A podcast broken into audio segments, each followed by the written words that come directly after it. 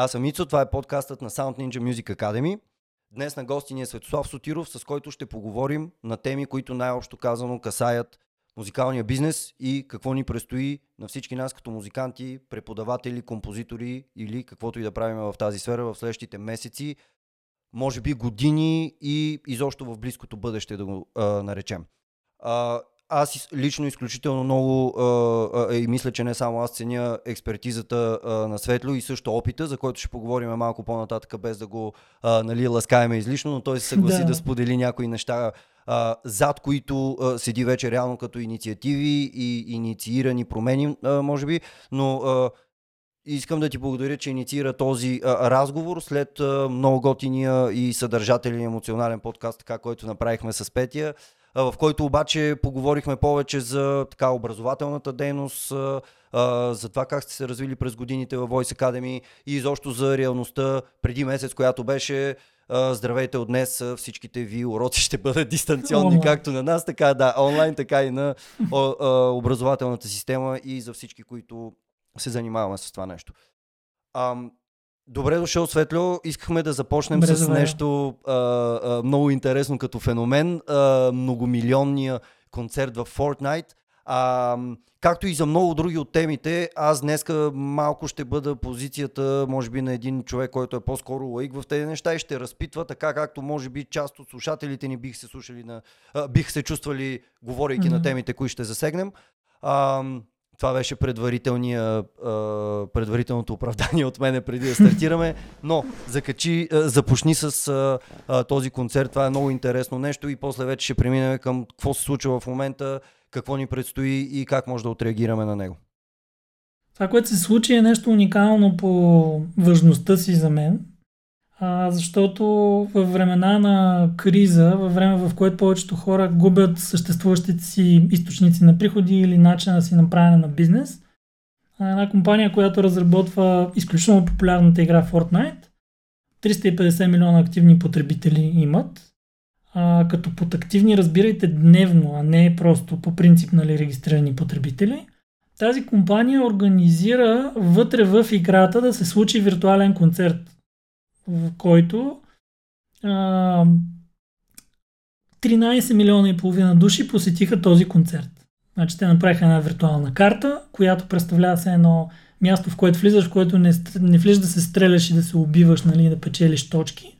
Влизаш да се социализираш, поканиха артисти а, и а, успяха да съберат на първия си концерт 13 милиона и половина аудитория. Значи един стадион е максимум 150-200 хиляди, тези хора направиха стандарт за мен за виртуални концерти, който е 13 милиона и половина. От тук нататък чакаме включително и артисти като Леди Гага да се появят вече в тази среда. А, това е интересно като феномен, защото тези възможности ги имаше и преди това. Когато се появи PlayStation 3 за първи път, те се опитаха да направят и свързаха PlayStation 3 платформата онлайн с всичките си играчи, даваха възможност за едни виртуални стаи да си направиш аватар, както примерно беше скоро един филм на Стивен Спилбърг имаше, в който си представете, че вие функционирате в една виртуална реалност, влизате в една виртуална стая и в нея имате възможност да се запознавате с други хора, да общувате с тях и не на последно място и да слушате музика. Тоест, в... за сравнение, в момента потребителската база на Spotify е 350 милиона. Тоест, представете си, че се е появил още един играч на пазара от ранга на Spotify или на Apple Music, който е компанията Fortnite с тези си инициативи. Адски, адски е интересно, че всъщност този играч се появява, правейки лайв концерт. Още по-интересното, нали, а не да, и, и това със сигурност не е случайно. Значи, нито един от подобни успехи, айде така ще ги нареча, овернайт неща, които ние виждаме овернайт, всъщност обикновено са подготвени с години преди това. И е мислено за това. Нали, няма нужда да, да давам тривиални неща от сорта на представете си колко ще започне да струва един скин в Fortnite или а, някакви екстри или мърч или каквото и да нали, цялата виртуална вселена от неща, които в момента хората, които играят през телефоните си, си купуват било нива, било допълнително аксесуари, било кредити, било не знам си какво. Тези хора просто направиха невероятен бум с това нещо. Те успяха да съберат музиката като стойност и виртуалната среда като стойност и да, да ги комбинират в нещо, което създаде чисто нов пазар практически с големината на Spotify или на Apple Music. Това е интересно за мен като феномен, защото музиката винаги, музикалната индустрия на всеки 10 на години се случва нещо технологично като иновация, което музикалната индустрия го взима, използва го и музикалната индустрия се отвоява като обем, като правене на пари. И това е винаги тренда, който, който се случва последните сигурно 100 години в музикалната индустрия. Тя е неразривно свързана с технологиите и с иновацията в тях. Тоест това предполагам, че е право пропорционално на процеса, при който се намира, примерно, носител, който струва по-ефтино и е по-качествен и е по-масов. Това да, раз, разширява аудиторията и, и всъщност това, което ти каза, че изведнъж а, юзерите на една виртуална а, а, реалност вселена, нали, каквато примерно е Fortnite, а, изведнъж могат да бъдат преконфигурирани всъщност в една... Не, че преконфигурирани, но да бъде открита тази възможност, този потенциал те да бъдат третирани като а, а, музикална аудитория. Мисля, че за мен основната мантра в тази криза е да се използва кризата, да, да се намерят нови начини да стигнеш до аудиторията си, да й предложиш нови различни модели за да, да слушат музика, да ползват музика, да правят пари с музика, за да можеш да се издържаш правейки музика. И фактически в, в тази ситуация, която за мен е економически революционна, от това, което аз чувам и чета, практически ние никога няма да се върнем към предишното положение на нещата. Говори се за економически ефект, който е по-голям отколкото голямата депресия в Штатите. А, или по-голям отколкото кризата 2008 година финансовата. В такива времена на криза винаги, винаги печелят тези, които проявяват иновативност, които са се подготвили преди това и които размяната на, промяната на ситуацията всъщност дава нови възможности за реализиране на нови продукти и услуги. В този смисъл ние в България, а поради факта, че сме затворени, поради факта, че не може да излизаме, поради факта, че не мога да ходим, аз лично имах три фестивала билети тази година, които трябваше да отида, които нали, по разбираеми причини просто отпаднаха. Не мога да ходя на живо на концерти. Всъщност, тази ситуация създава за нас изключителни възможности. Защото в момента българските артисти са на много по-добро ниво, с много по-малка разлика, отколкото артистите навън. Защото когато им махнеш турнетата, когато им махнеш живите концерти, когато всички влеземе в виртуалната реалност, има, се създава едно усещане за доста близък старт на възможности. Това също времено е доста, извинявай, ще прекъсвам, доста да, да. достоверен начин да гледаме на нещата, но и доста оптимистичен, защото това наистина а, приравнява малко стартовата позиция на а, буквално хората, които казват, че към момента сме и затворени тук и ти може би като а, посетител си ще да отидеш на фестивали, някой може би да. има гигове нали, и турнета, които са отпаднали, но а, наистина, когато ги представиш нещата по този начин, а, всъщност наистина звучат а, оптимистично и звучат по някакъв начин така а, вълнуващо, че предстои нещо ново, което ти наново може да, а, как да, кажа, да, да, да преоформиш това, което си нали, представил към момента като, като продукт. И то мисля, че е в твоя полза и и, и наистина, да, ако махнем, ти каза, това е промяна някакси на ситуацията, ако махнем тази, то негативен оттенък, че, нали, защото като кажем криза или карантина, но каквото и да е, това е промяна в ситуацията и когато нещо се промени, ние трябва да се адаптираме, просто иначе няма как да се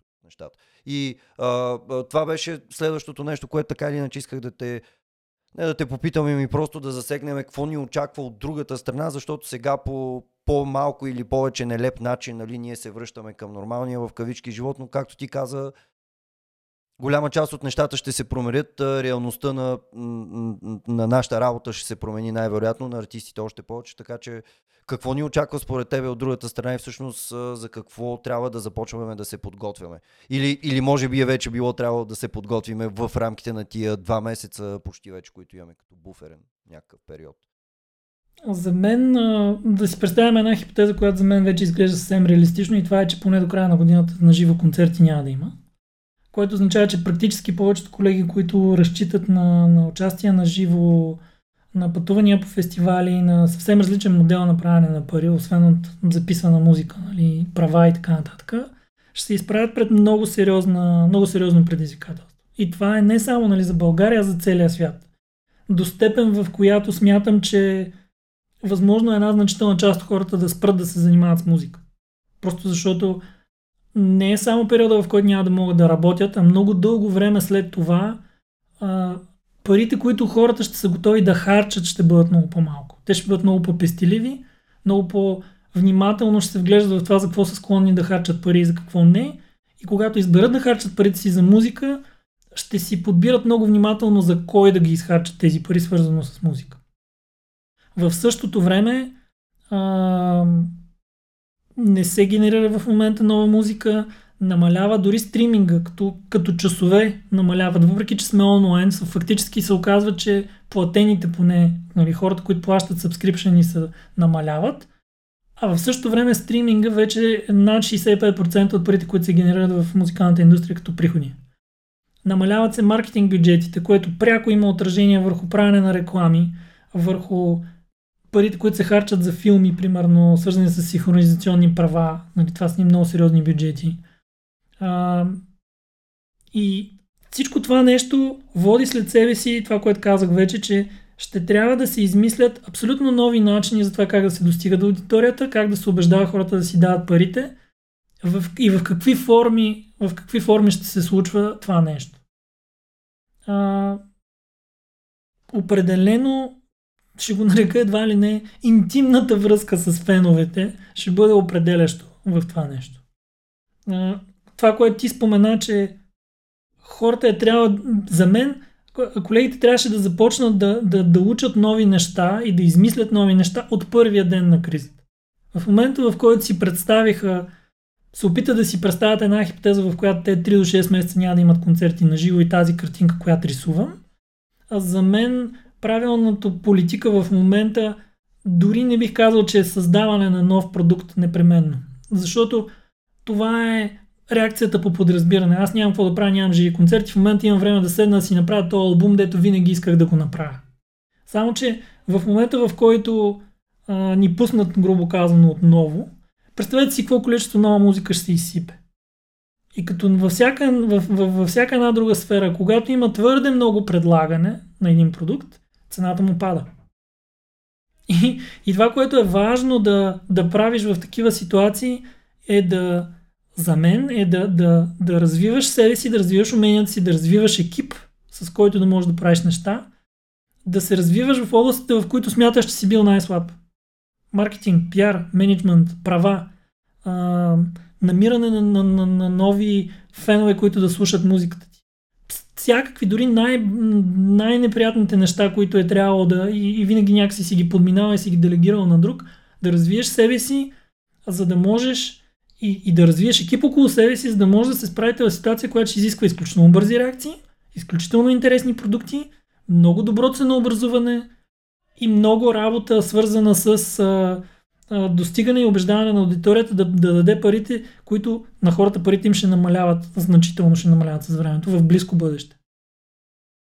Та, това е, нали, картинката изглежда доста груба, но ако, ако хората нали, са успяли да възпитат в себе си да, да иновират, да не се притесняват от постоянно променяща се среда и да намират възможности в нея, това би трябвало за тях всъщност да бъде вау да има ефект. Защото сега можеш да предложиш, сега хората са с отворени уши и очи и когато се предложи нещо ново и интересно, те ще са склонни да го опитат.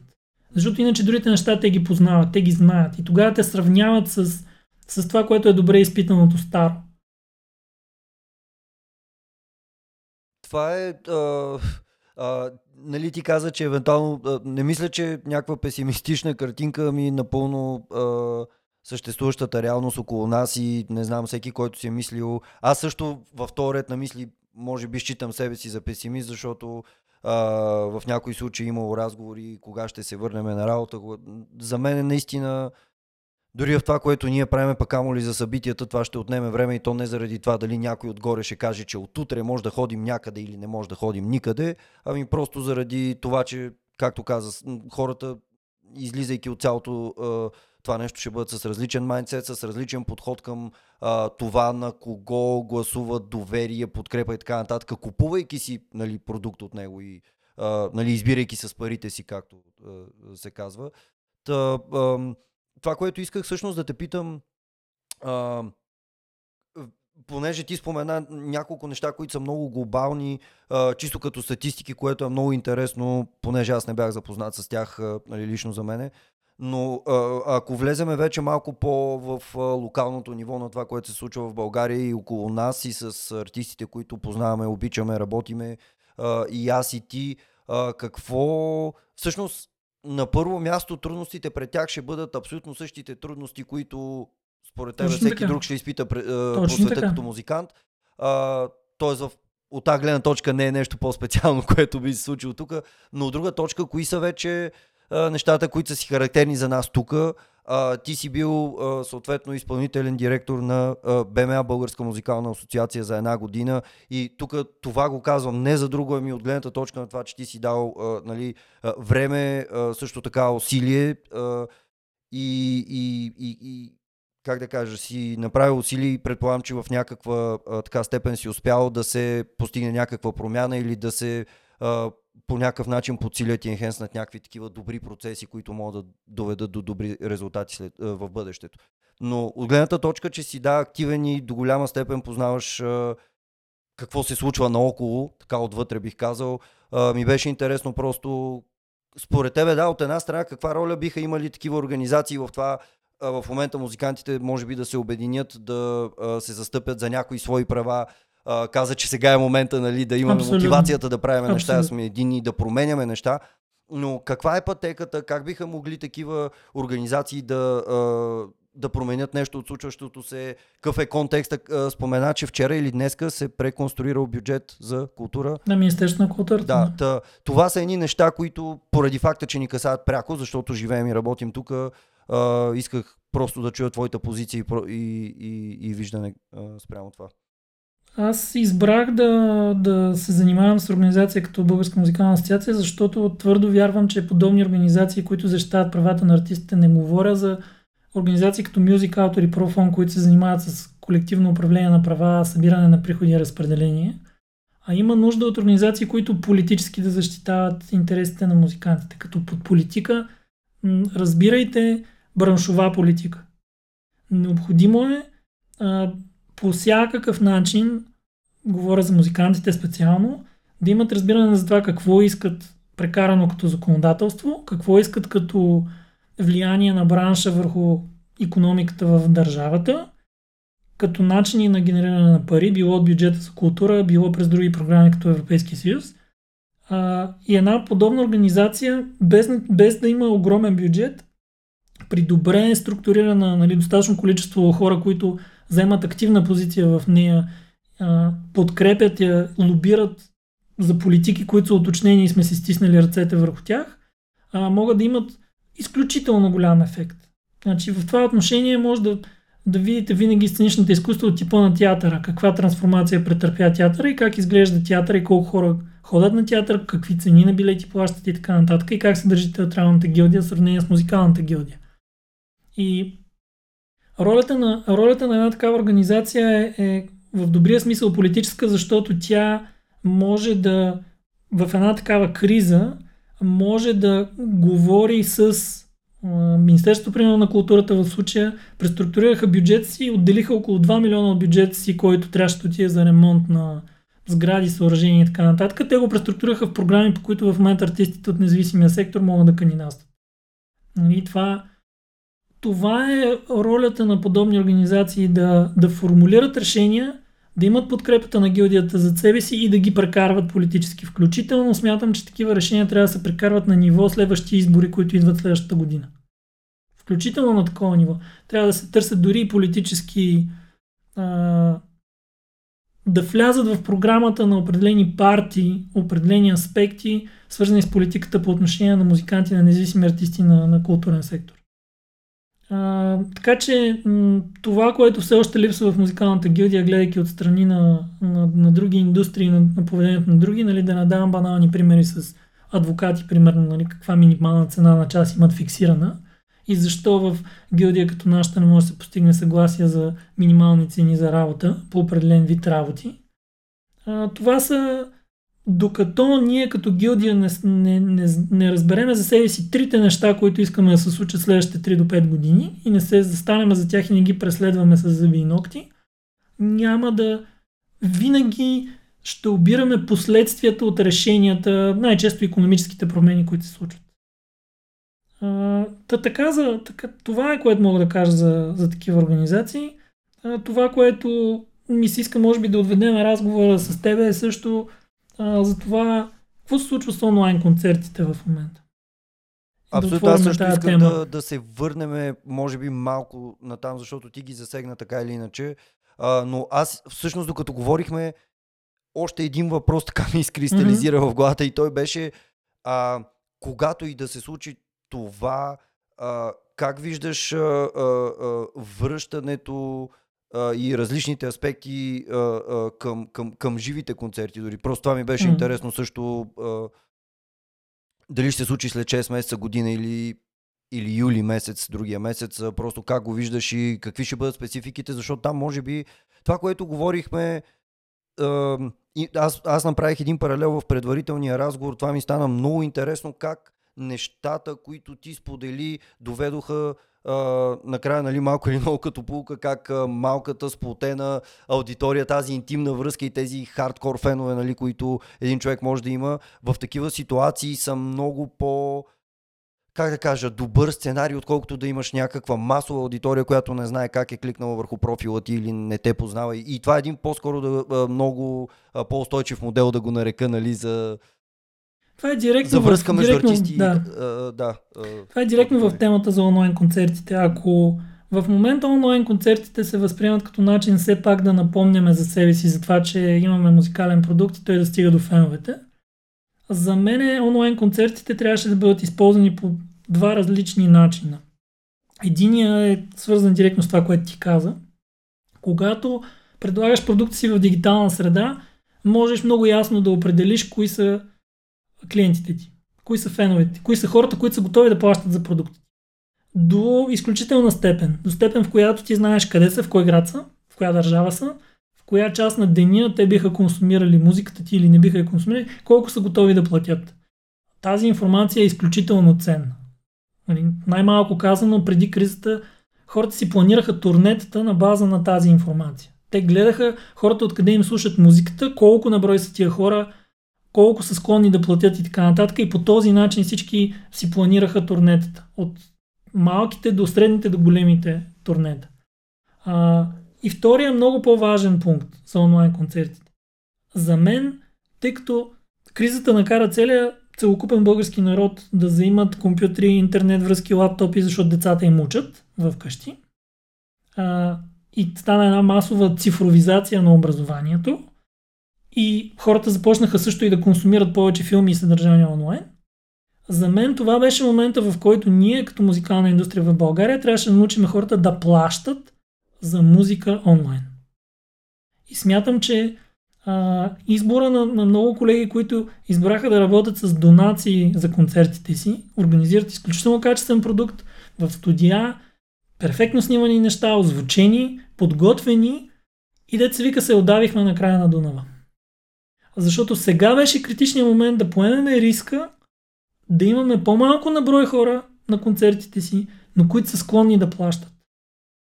Защото 10 години и повече се опитваме да докараме хората в залите, в клубовете и ги убеждаваме да плащат пари за музика все повече и повече. И тък му ги понаучихме да го правят това нещо.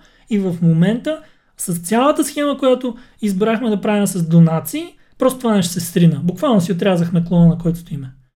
И изключително много се радвам, че все пак в, в този хаос, в този опит за това... Това ще да те питам, дали целият хаос и неустановеност е била причината според тебе да бъдат взети такива решения да се появят точно по тази форма тези концерти, продукти и така. Мога да си представя, че има страх, мога да си представя, че има неразбиране за това хората дали биха платили или не. Мога да си представя, че ако на концерта ти влязат трима човека и платят три билета, това би се възприело като провал. Но всъщност за мен това е начална точка. Ти знаеш с този продукт в този момент, предложен по този начин, къде се намираш. И това е просто отправна точка. За да направиш промени, за да видиш кое работи и кое не работи. Защо работи и защо не работи. И в това отношение, за мен е добрия пример е това, което а, направиха Бибоп Кафе от Ловив. Всички колеги са ходили и са изнасяли концерти там. Това, което направи Иван в една колаборация с една софтуерна компания, те разработиха платформа и пуснаха платформа, в която концерти са платени. В която ти имаш възможност добре записани, добре смесени концерти да гледаш онлайн. И когато продуктът е добре предложен, ако ние всички като гилдия масово бяхме застанали зад идеята за това, че не, няма да предлагаме безплатно продукта си. Когато аз вляза в магазина и кажа сирене, дайте ми сирене, те не ме питат колко бихте дали а, за, за това сиренце. Бихте ли платили нещо въобще? Много ви моля, платете нещо, за да си вземете сирене от магазина. Нали, просто това има абсолютно обратния ефект. И за мен това е буквално отговорност на това поколение музиканти в момента, които са активни в тази конкретна ситуация, която може би няма да се повтори, надявам се няма да се повтори, да бяха заели стратегическата позиция да кажат не, за музика се плаща. А аз доколкото а, имам така някакви а, фундаментални а, познания и спомени по това, нали, чисто мисля, че когато предлагаш един продукт дъл, а, дългосрочно и, и си изградил една цена, първо, че е много Абсолютно. трудно да вдигнеш тази цена нагоре. Т.е. ако си се лоуболнал само в началото, Абсолютно. това е достатъчен проблем за да не може после да, да, да искаш това, на което само оценяваш труда си. И много хора нали, всъщност казват, формирайте цена, която за труда си, след като знаете наистина вече какво може да правите, но сформирайте цена, която като е правдива за ваша ви са стори космическа и след това нали, леко я свалете значи евентуално Значи имаше надолу. толкова много начини да, да, да се случат нещата по различен начин. Да, и ако тръгнеш да... пък с, точно, с, абсолютно примерно с Free или Pay as you want или as you go, което, окей, нали, това е някаква част от uh, функционалностите, които сме свикнали така да възхваляваме като много готини в Bandcamp, но те, тези функционалности според мен са част от, нали, малко от предния живот, от предната ситуация, докато сега това, което описваше е нещо тотално друго. И наистина, както кажеш, стартирайки от а, нулата или просто а, нали, а, от тази опция, която нулата е вариант от тази опция, нали, pay what you want, а, е много трудно след това наистина, ако очакваш хората в следващите 6 месеца да плащат за концертите ти, това реално да се случи, защото те един път, като са го получили този продукт for free, аз разбирам, че е много трудно понякога да, да погледнеш други индустрии, да погледнеш другите хора как продават неща. Mm. Но и да, елемента с фри го има, но то е просто тизър. Mm. То е просто семплинг. То е просто пусни ми една песен от този концерт, за да усетя какво представлява концерта и да искам повече. Създай ми идея за това, че ще получа нещо готино. Дай, направи ми дистрибуцията да е удобна. Нали? Създай ми различни нива на плащане, създай ми различно преживяване. Нали? Дай ми бекстейдж пас виртуален. Нали? Дай ми мърч, дай ми други неща. Просто, но не фри. Но не фри. Нали? Просто много не, е важно не, от светла това нещо да кажем все пак, че контекста, в който го казваш ти, това нещо е на човек, който подготвя артисти да бъдат все пак адекватни а, а, не само в занаята си, ами в това а, нали, как се маркетират. Да имат някакъв шанс да, да, да успеят. Да имат някакъв шанс. И това всичко, което казваш е просто от а, а, желание, нали, а, в крайна сметка артистите да получават това, за което са работили. Абсолютно. И, и както казваш, от страх човек понякога може да вземе решение а, нали, това нещо да не струва 5 лева, защото Труда? ще влязат 3 човека, както казано. Да. По-добре да.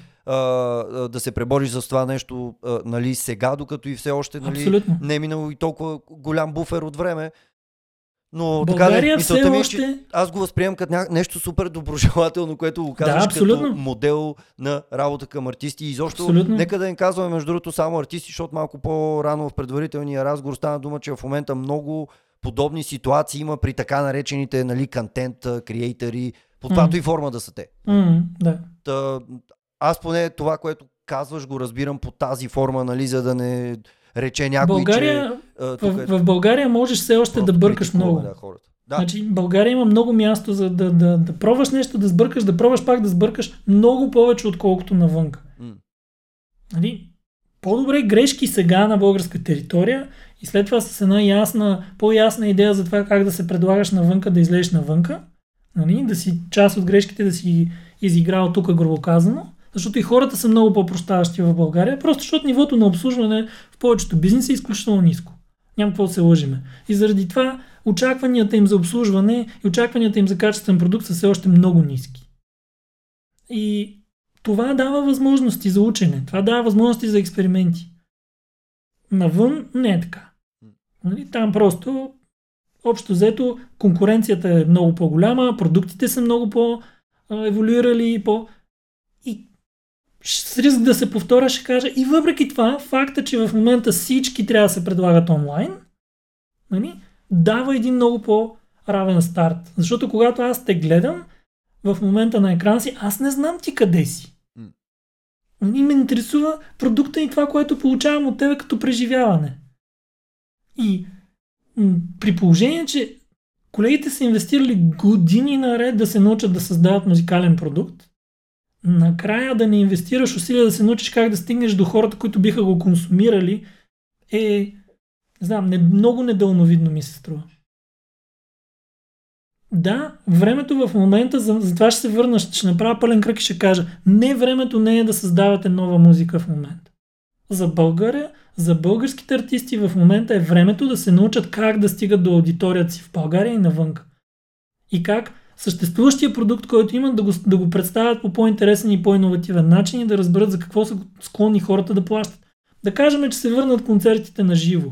Това означава ли, че ще спрем да предлагаме онлайн концерти? Защо не го интерпретираме това като още един нов източник за правене на пари? Нали, защо, не, защо не се възползваме от, от плюсовете на тази ситуация реално?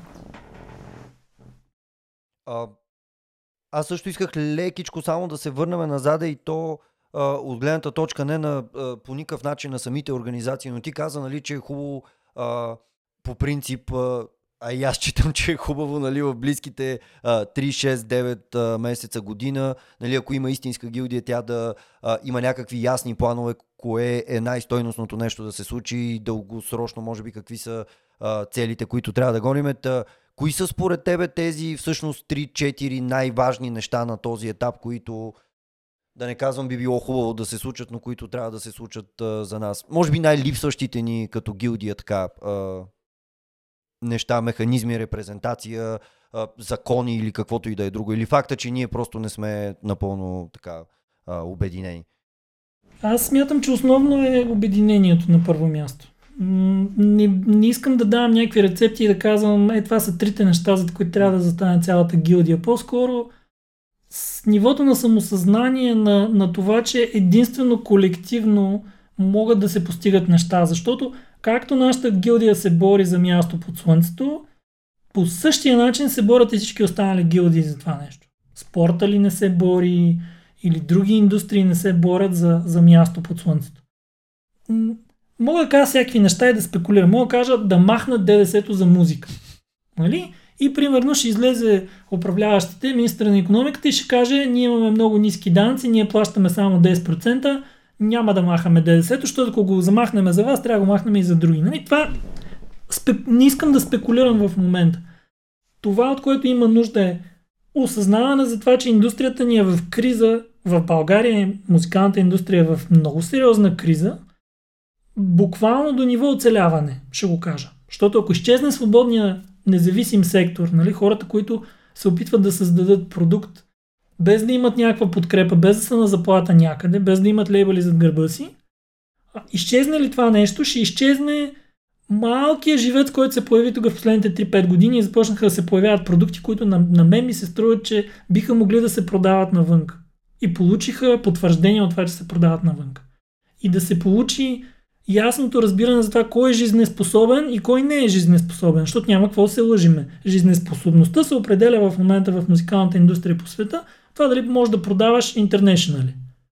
Аз не в собствената си държава. Една малка скоба да отворя това, че а, а, този а, културен сектор а, наистина е в такава жестока криза и се е свил толкова. Означава ли, че всъщност това, което е продавал преди това е било до голяма степен живи участия, живи концерти и така нататък. И той е цял слой с а, дигитални продукти, както ти каза, нали, изобщо някаква периферия покрай това, което правиш, ако концертите се върнат обратно. Но най-вероятно, щом а, огромна част нали, от а, а, активностите липсват, т.е. то преди това не е имало високотехнологични а, продаващи се навсякъде по света дигитални продукти, най-вероятно изначално. Със сигурност. Да, да. Защото щяхме да чуем за тях.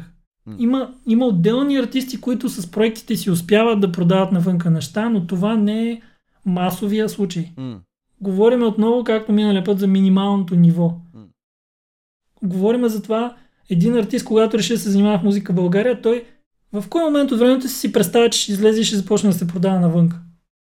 Колко време му трябва за да си подготви музиката, да си по какви различни начини смята да генерира приходи, защото тия приходи не могат да бъдат нито само от живи участия, нито само от фестивали, да кажем.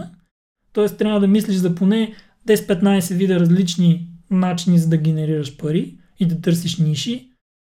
И може би за мен единствената, това, което си мисля последно време, е, че преди да, преди да може да дигнем минималното ниво на всички, защото това означава всички по някакъв начин да започнат да четат и да се образоват, може би преди това ще трябва да почнат да се колаборират. Буквално цели клъстери от артисти да работят заедно, да наемат заедно специалисти или да намират хора, които да убеждават, които да работят заедно с тях, които да им помогнат да изнасят продукта си навън. Когато не можеш сам, нали, да, да можеш да го правиш в група, колективно, нали, да могат да го правят и да, да предлагат продукта си навън. И естествено функцията на организации, които ти осигуряват участие в международни изложения, карат нали, хора отвънка, а, менеджери на фестивали, менеджери на, от, от лейбъли, а, други хора, които проявяват интерес. Просто има много неприятни, много неприятни такива случаи в последните години, в които докарваме хора в България, които са ключови хора и няма кой да отиде да срещне с тях дори. Или, или срещите с тях протичат а, абсолютно неадекватно. Тоест има такова разминаване в това навънка какво се търси като продукт, свързан с музика и ниво на култура на правене на бизнес и това, което се случва в България, че ние просто не можем да, не може да направим тази крачка. И затова такива кризи, които са в момента, когато ти си на ръба на оцеляването, на това да ти се налага, ти ако останеш 6 месеца без работа, ти в един момент ще трябва да мислиш, ще се занимаваме с тази професия или не. Ще продължаваме ли да се занимаваме с музика и как? Значи от една страна е натиска този върху нас като гилдия да иновираме и да се променяме и да се развиваме. От друга страна, отвън също имат същите предизвикателства, защото значителна част от работещите бизнес модели навънка и там се сринаха. Значи няма какво да се лъжиме. Това, което е свързано с турнета, бизнеса с турнета е чао в момента. Той го няма. А това е част от, огромна част от целия микс. И куп подобни примери има. Тоест отвънка също има натиск за това да се търси музикален продукт на по-ниска цена, по-качествен и по-инновативен, защото те имат същите проблеми да предложат на аудиториите си, а, на, на, на хората, които консумират музика, нови, интересни и различни неща. И тогава има място за тази синергия, тогава има място за, за тази колаборация. Нали, просто и такива моменти не трябва да се изпускат, защото като изпуснеш един такъв момент, който трае от 3 до 6 месеца, нещата се завъртат и ти чакаш следващата вълна, следващата економическа криза след 8 до 10 години.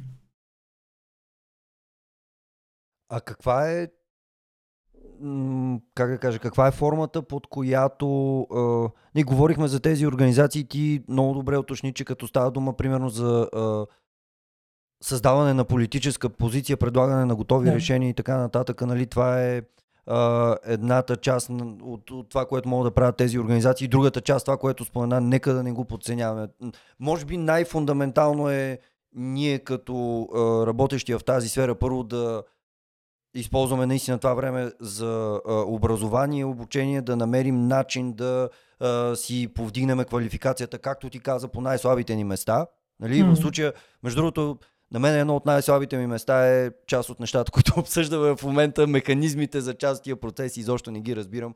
И а, напоследък а, и аз забелязвам за себе си, че а, без значение дали е свързано с економика или а, ще седнем и ще го обсъдим това нещо с тебе и аз просто ще седя и ще послушам от гледната точка на някои а, неща, които сега ги виждам много добре обобщени а, и обяснени, нали, всъщност и виждам къде биха били в мащаб проблемите, а не тези, които ме касаят мене си. и това на този етап за мен става изключително интересно и това е породено отново от ситуацията. А, така че фундаментално обучението, образов... не обучението не е добра дума, просто образованието, това да научиме нови неща, не казвам да се преквалифицираме, но нови начини по които да реализираме това, което може да правим вече като музиканти и оттам нататък а, нали, а, едно сплотяване работа в екипи, така иновиране и търсене на общи цели. Това са някакви две такива големи две фундаментални неща, които ако правиме сега, може би нещата след 10 години ще са по-добри. Това е другото, не знам, може би аз поне се сблъскам с това нещо постоянно. Ясно е на всички, но наоколо мисля, че хората не разсъждават твърде надалеч във времето спрямо решенията, които вземат. И това е много трудно, когато стане дума. Това тръгна да те питам, каква е формата на обединение, ако трябва и сега наистина, как да кажа, нещо да се случи, дали са такива организации, които са с нестопанска цел, дали са неформални организации, дали трябва да започнем повече да се срещаме онлайн, дали трябва да започнем дискусионни групи. Каква е според тебе формата за да се инициира? Ти си бил от всичките страни на цялото нещо, аз заради това те питам, нали... А... Ми, когато нещата са толкова закъсали, трябва да се обърнем към образованието. Крайна сметка пак. Защото те тръгват от там. Ти, ако нямаш да кажем, че в момента си купиш една книга за мюзик бизнес, дето е средно 800-900 страници, в която се описва вътре как изглежда един договор с един лейбъл, с който ти искаш да си предложиш музикалния продукт с него. Ако ти не можеш да го прочетеш това нещо и да го разбереш, келфа е да, нали, че си си го купил. И в този смисъл организациите би трябвало да предложат както рамката, примерно искаме бюджета на Министерството на културата да се преструктурира или да се увеличи с половин процент до година и този половин процент да влезе в Национален фонд култура и оттам, примерно, всичките пари да отидат за проекти и да има ясен регламент за кандидатстване на проекти. Окей, осигурили сме парите. И после, ако няма кой да кандидатства за тия проекти, какво правим? Нали? И там идва ролята на една организация, която трябва да генерира начина по който хората, които искат да учат, да могат да го направят. Нали, било то да организира тренинги, било да организира връзка между хора, които тренират и хора, които искат да се научат. Нали, Или да направи... това, което също вие бяхте инициирали, за мен лично тези на БМО образователните видеа, които излязаха, бяха много така... Да, тя бяха една много малка начална крачица, в, в, нали, малка крачка в тази посока, но, но, но там тренда да, е ясен беше изключително Сега, интересно за мен и ясно и много готино представено и а, на, на фона, че няма нищо такова наоколо. Това беше Уау, но било малко, за... това също е част от това, което говориш, нали, че а, има толкова много канали, по които може това образование да се случва. Основният проблем за мен е в, в музикалната индустрия в България е менеджмент. Много липсващ е, много липсващ аспект. И и, и това върви в двете посоки. Просто толкова бързо се сменя света и, и толкова трудно е да, да лончваш нови артисти, че шансът ти просто да работиш върху музикалния си продукт и да отидеш да намериш да го продадеш на някой навънка, в момента клони към минус безкрайност. Буквално. Значи ти ако не, не си разработил някаква аудитория, която консумира продукта ти, ако ти не си се превърнал в един малък бизнес, да кажем имаш 30 до 50 хиляди души фолуинг, хора, които консумират музиката ти, шансът ти да колаборираш с компания отвънка клони към нула. Просто ти не можеш да генерираш достатъчно бизнес, така че да имате общи точки взаимни, нали, за да можете заедно да направите нещо по-голямо. И в този смисъл нашата собствена култура за това какво се търси навънка, как трябва да изглежда то, на какво ниво трябва да бъде като музикален продукт, трябва да се дигне, ние сами трябва да си го дигнем и след което трябва да се научим просто как да стигнем до хората, които вече продават навънка или имат обособени пазари или търсят нов продукт. И да намерим начин да се свържем с тях и да правим бизнес с тях. И след това, в някъде в целият този процес, се надявам, че ще се появят и хора, които са менеджери или продуценти или, или просто ще искат, да, ще, ще искат да поемат риска да правят бизнес в, в музикалния бизнес ад, ад, адекватно, продавайки българския музикален продукт навън.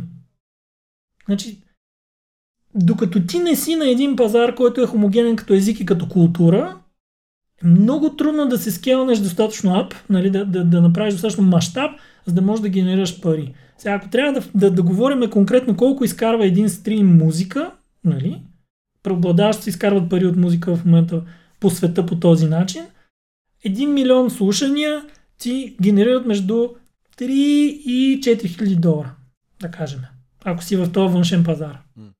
Значи, колегите предполагам, че дадат ясна представа какво значи да стигнеш до 1 милион слушания месечно. Каква фен база трябва да имаш? Какво трябва да си свършил, за да можеш да имаш 1 милион слушания месечно?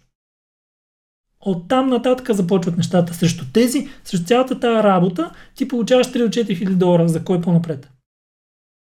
Нали? За екипа, с който работиш, за, за тебе, за групата, с която създава музиката и с хората, с които създаваш музиката, за пиара, за маркетинга, за менеджмента, за акаунтинга, за адвокатите ти, за кое е по-напред. И в този смисъл, от една страна може да изглежда отчаяващо, е баси майката сега, нали си извинения, аз ако имам един милион хора, дето ме слушат, защо получавам толкова малко пари срещу това нещо? Ами защото пазара е такъв. Защото хората са склонни да плащат толкова пари за музика в момента. Както са склонни да плащат 1000 долара за нов телефон, за музика в момента ние сме ги докарали до положение да плащат толкова. И това е функция на нашата гилдия да ги убедим, че това, което ние предлагаме има стойност и тази стойност е много по-голяма. И просто проба, проба, проба, проба, нови начини, нови начини, нови начини.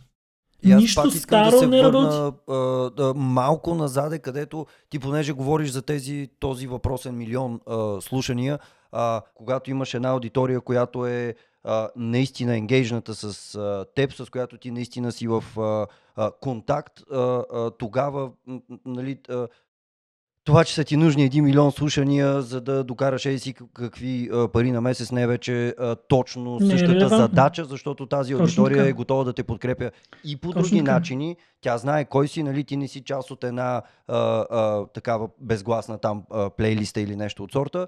А, Та, да, а, м, точно а, в момента май че- се виждат нали, нагледно доказателство как този модел, където имаш малка и отдадена аудитория, всъщност ластва и е по-добрия модел в настоящата ситуация да, да развиваш и да имаш или нали, ако вече си го изградил. Абсолютно съм съгласен с тебе, защото това отваря, а, отваря темата за така наречените суперфенове. Тези, които ако плащат 5 долара на месец за да случат Spotify, са Не склонни знаех, че да има ти такъв дадат... термин, между другото. Има, да. Има такава група, която се нарича суперфенове, а, които са склонни да дадат а, за достъп до ексклюзивно съдържание или ексклюзивно преживяване, са склонни да дадат 50 долара, 100 долара еднократно. Мога да ти дам един много интересен факт. В Япония, примерно, продажбата на CD-та все още представлява, примерно, да кажем, 60% от пазара на записана музика. Нали? От приходите в това. Знаеш ли защо? Аз паднах, когато не. разбрах защо. Защото японците бъндълват с CD-тата игри, които са с мърч и с разни неща вътре. Феновете си купуват CD-то, отварят го, взимат това, което е вътре в опаковката и схвърлят музиката. Това е като децата шоколадови. Това е. Да, точно така. Точно така. А, просто да се върна нали, на вер, Да, вертикални. да. Когато имаш една тясна ниша, когато си определил хората, които наистина ценят това, което създаваш като продукт, тогава и когато поддържаш добре комуникацията с тях и си искрен и, и а, това, което ти преживяваш, създавайки си музиката си, успяваш да го предадеш на тези хора, тогава ти започваш да изграждаш тия интимни взаимоотношения с тях и тогава ти можеш да поискаш повече. Както и нали, да, в един пазар, в който децата са ходили на училище и са свирили на инструменти, са имали училищна банда и са минали през този процес и те се преживяват, какво значи да си артист и ценят труда ти е много по-лесно, нали, отколкото пазар като нашия. Но и нашата работа си е наша работа. Как да убедиме хората, които ги атакуват от всякъде с всякакви предложения, дали да си купя барбекю и да си купя а, на терасата в Утюйл или да платя за онлайн концерт. Защо да платя 10 лева за онлайн концерт и да струва толкова колкото преживяването на живо, ако Netflix ми струва 10 лева на месец? Какво трябва да направя, за да убедя тези хора, че това, което правя, има тази стойност? И да забравиме идеята за това, ама как? Аз съм артист. Аз съм велик. И това, което правя е велико. Аз съм космат и велик. Нали, просто това, това не работи. М, м. Просто не работи. Тук, за съжаление, малко или много засягаме темата с егото, която при артистите понякога е, нали, както и при други хора, много голямо, но... А, Всеки има его. така е, всеки така е, има но, его и а, точно После това, има че... едно приземяване, нали? Ние предния път говорихме точно за това, че... Да, въпросът е това приземяване на по-ранен или по-късен етап, защото колко Мгм. по-късно май толкова по-зле. Колкото като се случи, по-късно, но Това, Отварям скобата за път, да, че имаме да. малко... А, не знам дали е от а, едно време тук останало тая обремененост, че нали, артистите няма, някой това, трябва това да вече ги няма да... значение. Ако, ако на предишния подкаст беше в началото на кризата и някакси нещата бяха в една друга реалност, М. в момента парадигмата е тотално променена. Грубо казано, абсолютно никакво значение няма къде си бил, какво е станало, защо си стигнал до тук. От тук нататък нещата са на оцеляване. Оцеляване в добрия смисъл на думата. Променяш се, променяш се драматично, работиш много повече, предлагаш много по-интересни неща, научаваш много повече нови неща и излизаш много по-добре, отколкото преди. Или много вероятно е да в един момент се наложи да си помислиш дали не трябва да се разделиш тази професия. Това е, а, не знам какви са твоите наблюдения, а, аз от а, така хората, които следя, харесвам, подкрепям, било то в Patreon или някъде другаде, където ги Мгм. слушам, а, примерно и с стриминг платформите. Това, което виждам, че а, хората, които и до момента са били силни индепендент артисти, т.е. са разбирали по-малко от всичките неща, които си Точно говорихме, така. а, са разбирали по-малко от маркетинг, по-малко от онлайн, а, нали, а, а, тези там социални мрежи, всички а, нали, закономерности, начини по които трябва да изглеждаш и а, съответно да си развиваш а, страница, защото нали, всяка екосистема си има нейните правила и тук ако не аплодваш тези, не се показва, то ни алгоритъм не те Мгм. приоритизира и така нататък. Но всички тези индепендент артисти, които и до момента са били, как да кажа, в някакъв good standing с това, което са правили, а, така виждам, че това са хората, при които няма това да кажеш, аз съм най-великия, елате, трябва да, нали, едва ли не всички са длъжни да а, ме слушат и да, а, и, и, и да си купуват а, нали, а, онлайн а, билети за концертите ми и Министерство да ми помага и Ти така спомняш ли нататък си, ти спомняш си тези Аманда хора Палмър? продължават да се оправят предобре. Някои се преориентираха към Patreon и така нататък. И мисля, че те са може би хората, които ще... А, Ще, ще ти дам пример с, с Аманда. Палмър. Спомняш Да, ли си парада като случая с Аманда Палмър? Не, Коя... Значи тя беше една от първите, която направи краудфандинг кампания. мгм. Абсолютно нали, независим артист в времето, в което това имаше ясно разбиране какво значи независим артист. Милиони 400 хиляди генерира с краудфандинг кампания. Ако и чуеш нещата, в България може би ще да я забранят с закон да прави музика. Защо? Просто... Ами, защото нещата и са неслушаеми. Ага. Ама неслушаеми са и нещата. То е някакъв микс между водевил и, и, и някакъв тип артистично изразяване, което м- нали, граничи с това дали това е музикално изкуство или не. Просто има музикални инструменти, които са включени Ще- вътре и се случват неща. След нали, но... разговора ще отида да чекна. Да. Да. Стана ми Обаче интересно. Аманда Палмър, Аманда Палмър, 90-та година, 90 и някоя година започва да събира мейл листи на хората си. М. Нали? Сещаш ли се с какво говорим? да. Какво значи да си подготвен в една ситуация? И Аманда Палмър в, в книгата си, която препоръчвам абсолютно на всички, които искат да, да са независими артисти, нали, да си, сам да съм си шеф, грубо казано, и да си изкарвам парите, да се чувствам добре, да прочитат тази нейна книга, в която тя обяснява за това какво означава да излезеш пред хората, да си свалиш шапката и да поискаш пари. И как се справяш психологически нали, с това нещо и как това нещо първоначално от проблем, в последствие го превръщаш в начин за това да как да, как да го правиш а, как го правиш качествено. Как излизаш на един концерт на живо, сваляш си шапката, тръгваш сред публиката и събираш пари в шапката си. Нали, в концерт с достатъчно бройка хора. Нали, не в малък клуб. И от една страна говорим за его, от друга страна говорим за, за сега, м, хищно обичам да използвам на английски думи, но, но говорим за vulnerability. М. И vulnerability в крайна сметка е част от изкуството, защото ти взимаш твоето лично преживяване и го предлагаш на публиката и предлагаш най-интимните си емоции и въжделения под, под форма на музика и искаш пари срещу това нещо. И това доверие, което гласуваш на публиката си отсреща, във всеки един момент се усеща. Дали излизаш на сцената и дали предлагаш изкуството си с претенция, за това къде съм аз, къде сте вие, или го предлагаш под формата на свързване, на общуване, на комуникация.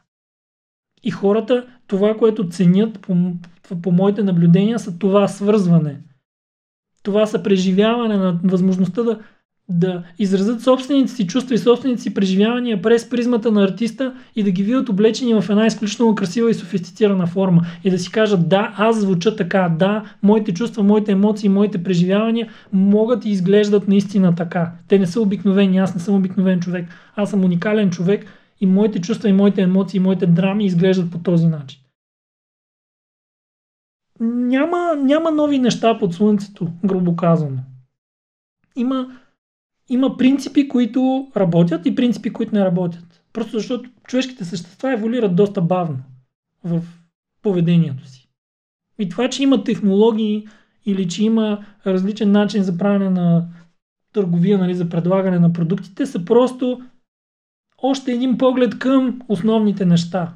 Още един поглед към човешкото, към това, кое ни свързва, кое ни разделя, кое ни вълнува, кое ни отвръщава, кое ни радва, кое ни прави щастливи.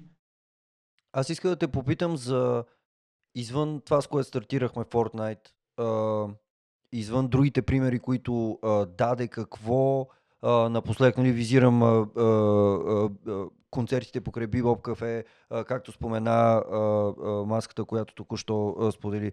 Кои са, а, може би така, другите примери, позитивни, положителни, интересни, които сте направили а, впечатления напоследък, които са малко или много реакция на цялата ситуация покрай нас, ако има такива? Дай ми някакъв контекст, защото му, примери, по позитивни примери има много. Понеже се го заговорихме за артистите, аз между другото в един момент исках да те отклоня малко към а, аудиоинженерите, но не, понеже се а, така в главата ми а, седи, че говориме за, за, за артистите и тези, които а, реално може би са най-засегнати в момента. Та, от гледната точка точно на представяне на онлайн концерти, някои от големите платформи, които и преди правиха неща, нещо ново, интересно да си видял, но да, по-скоро в сферата на онлайн концерти и а, изобщо събития под тази форма, нали, онлайн. Но интересно, че при комиците, примерно, се говори в щатите, тия, които следя, много от тях, нали, странят от това да правят а, комеди пред празна зала. Което също може би е другия челендж и пред а, музикантите, които правят онлайн концерти, чисто креативно, какво се случва, когато свириш пред а, камера. Не, че не е имало телевайст концерти преди, но да. Когато свириш пред камера, според мен е доста често... М- виждал съм банди, които излизат на сцена пред хора и свират само за себе си. Mm. Свират помежду си се едно часа на репетиция и не успяват да направят връзка с публиката. А, определено има проблем на предаването на емоция, когато нали, гледаш нещо през екрана.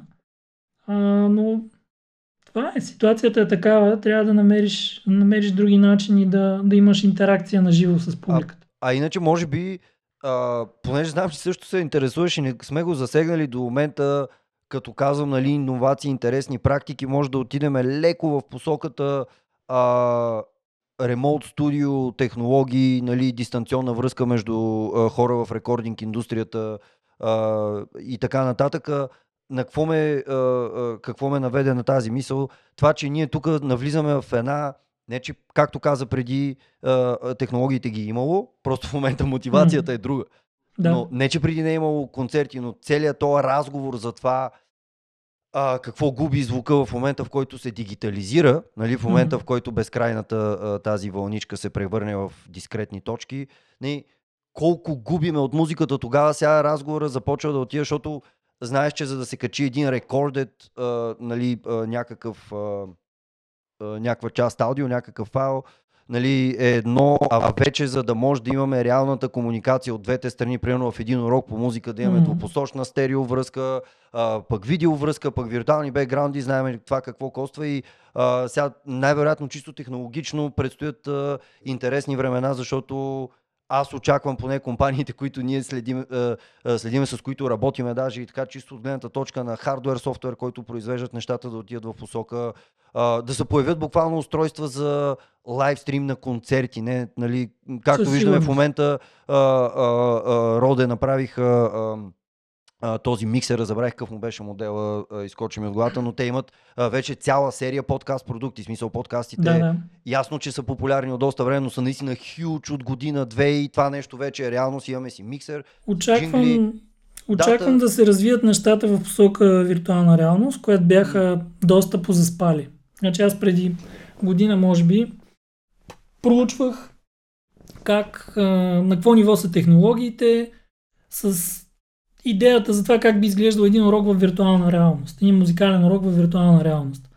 И имаше един застой на технологията, защото хардуерните устройства бяха скъпи, а, софтуерните м- Software Development Kits, нали, технологията, която се използва за да разработваш виртуална реалност, основно Game Engines се ползват за това нещо, защото те са най-mature, нали, най-зрели са като технология. Това нещо ще избухне. Да. А тъпна със сигурност. Всичко, което е било замразено като проекти, в момента ще, ще бъде ескалирано, защото дори от гледна точка на симулация, ти ще искаш да предадеш на живо един концерт. Тоест, аз примерно ще мога да, да гледам концерт в а, виртуална реалност и ще виждам проекция на други хора, които са около мене, с звук, който предава усещането за наживо. Това нещо. Това е очаквам в следващите 3 години това да бъде едно от нещата, които ще се случи. За Е. да може да искаш, да започнеш да искаш по-близки до тези пари, които си искал на живо да правиш. Или ако тези пари са по-малко, в контекста на това, което говорихме за Fortnite, да можеш да имаш виртуални концерти, които не са до 150-200 хиляди души, ами са до милион, 2, 3, 5, 10. И тогава да намалиш цената за, за виртуалното преживяване, но, но, да добав... но да има достатъчно нова добавена стойност. Нали, да мога аз да си взема Google Glass или да си взема на Facebook разработката, която е и така нататък, и в къщи да може да, да преживеем един концерт и той да има immersive experience. И да мога да искам премиум цена за това нещо. Така че това е сигурно, възможно е дори, дори е възможно отделни артисти, които са достатъчно големи, да направят такива пилотни проекти съвсем, нали, буквално да ги направят в рамките на година, да кажем, като до каза- следващите 12 месеца. Мисля, че това, и то това беше, може би, от преди година или две а, а, новина, че ам, как се казваха, Boiler Room. Boiler Room М. а, а, някъде, ако не се лъжа, във Франция бяха започнали да планират такъв тип а, VR веню, откъдето централно да може да се а, гони някакъв такъв експириенс, тотално имърсив експириенс, за който нали, ти каза. Най-вероятно, Та може да има нещо, което и там вече да е близко. Най-вероятно Да. конвергенцията ще е между, ако до момента основните лейбъли, примерно, се опитваха да направят адекватни сделки с Spotify, с Apple Music, с други подобни играчи и се преструктурираше този пазар, в момента ще им се наложи най-вероятно да се обърнат към гейминг индустрията. Защото тя изглежда най-подготвена или към конзолите. Примерно, защото тя е, м, м, няма... Парите за иновация са много, които трябва да бъдат вложени. Единственият шанс е да го предложиш на много голяма аудитория. Нали? Ако аз съм Бионсе, например, и, и съм, наистина имам голяма аудитория, аз бих могла заедно с, с други нали, артисти или с лейбъл, с който работя, да, да инвестирам в пилотен проект, който да направя такова нещо. Или това, което ти казах, нали, просто Леди Гага ще се появи в Fortnite и толкова. Нали. И там, Или ще там ще има ако- Fortnite фестивал следващия месец. Да, да, ти... Самата култура на хората, които играят подобни игри, те участват в чатове помежду си, те играят в екипи вътре, което ти, това означава, че влизайки на ти на този концерт, ти си говориш най-вероятно с приятелите си, които играеш играта. И ти си свикнал да общуваш с тях по този начин. Ти си свикнал да им виждаш аватарите. И вие отивате и вместо да консумираш бира, ще консумираш други неща, ще консумираш някакви ефекти, които можеш да пуснеш нали, в играта вътре, за да се отбележиш по някакъв начин. Или ще вляза в някакъв virtual VIP room, който ще имам достъп до артиста след това. Тоест ще се сменят начините, но работещите модели, работещите модели ще се прехвърлят в друга среда, по друг начин, по, по, по други работещи за тези клиенти, които са готови да плащат за тия неща. А, нали? Ако искам да си бач, а, че съм бил на този концерт, нали, или да, в Fortnite да имам а, скин, който е с тениската на Леди Гага, докато ходя да стрелям някой да му пръсна главата, нали, и това струва 5 долара, да, това ще е мърча, примерно.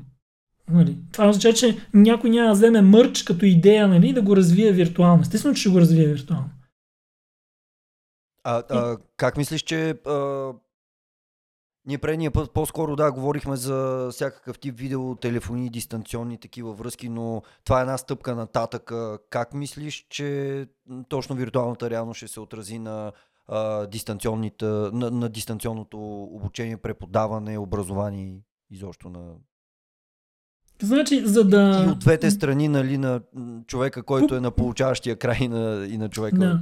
и от страната, от която сме. За съжаление, образованието обикновено последно бенефитва от подобни неща, докато, докато не стане мейнстрим, нали, цената на устройствата и цената на технологията да стане много достъпна. М, Нещата не влизат в образованието. Обикновено в- винаги се разработват първо като някакъв премиум продукт, обикновено корпоративни бизнес-то-бизнес клиенти, след това отива на някакъв по-мас скейл неща а, и чак тогава слиза, слиза надолу нали, в, в този смисъл. Тоест, за да има демократизация на определени технологии, те трябва да придобият много голяма масовост и да има много ниска цена, за да могат да, да навлязат в, в образованието. Но до тогава най-вероятно ще се работи в посока на това да бъдат включени други, други преживявания, нали? други, други усещания. В смисъл не само да мога да гледам и да чувам, ами най-вероятно да мога да го помириша или да мога да го пипна и така нататък. Нали? 100% ще се бута в тази посока.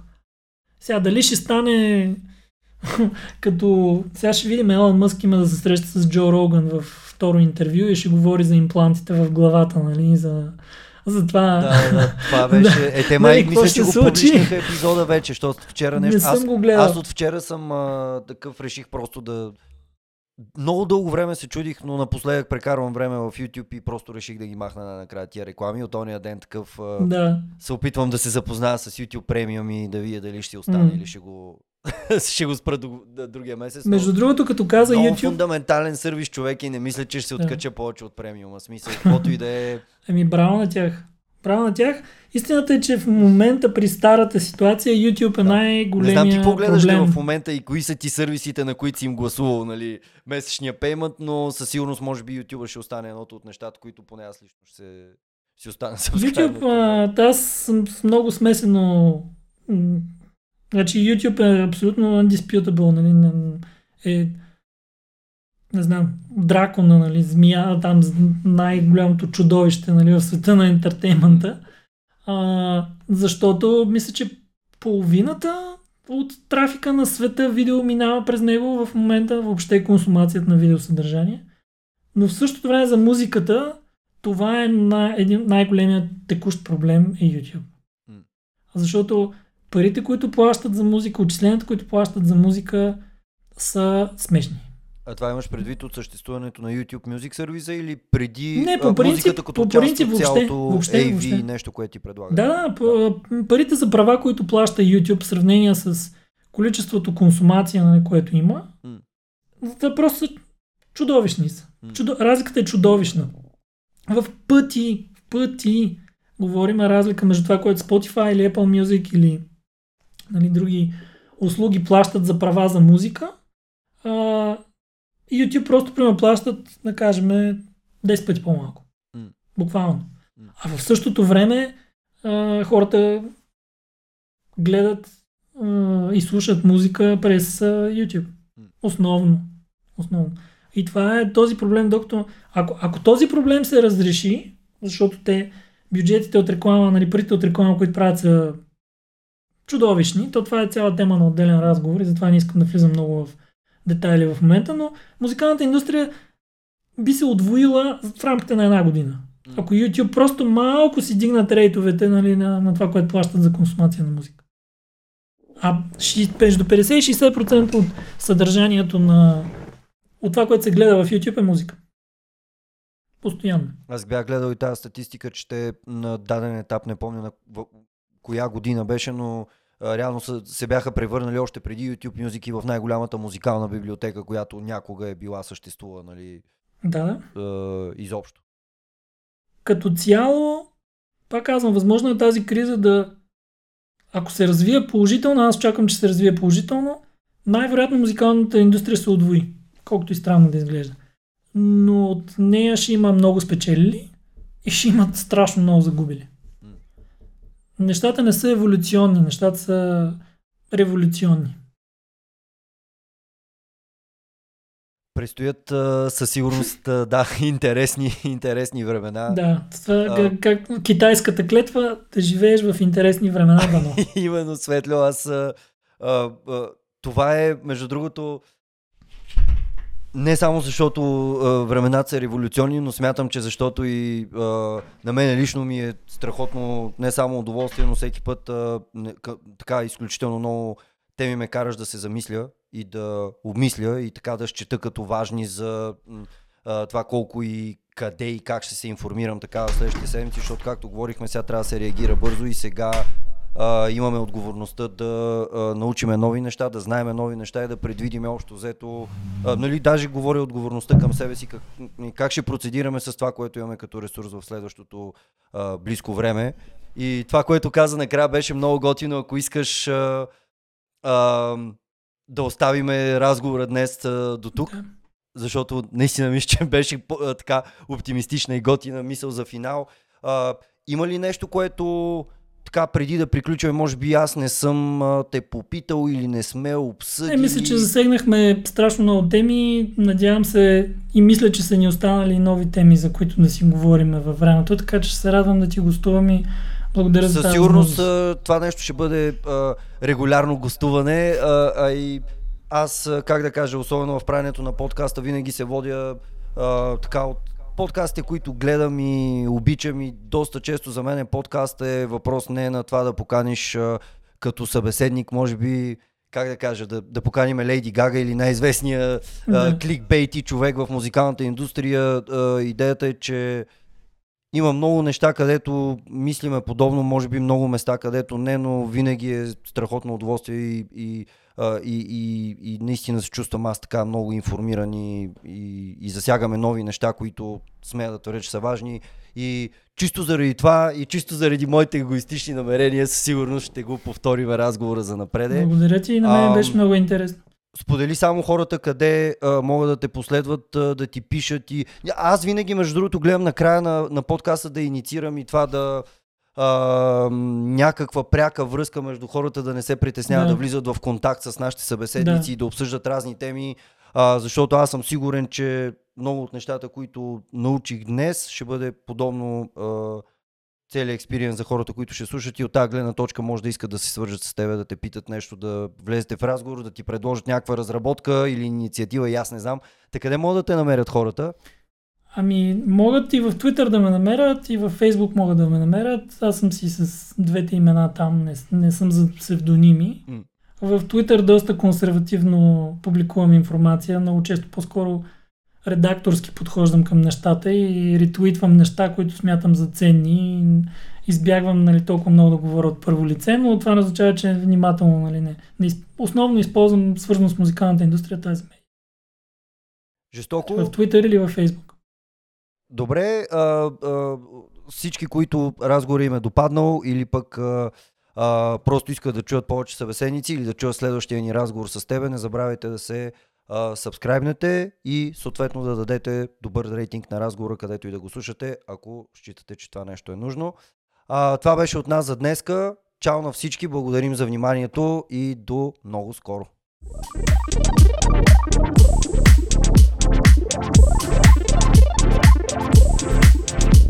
Yeah.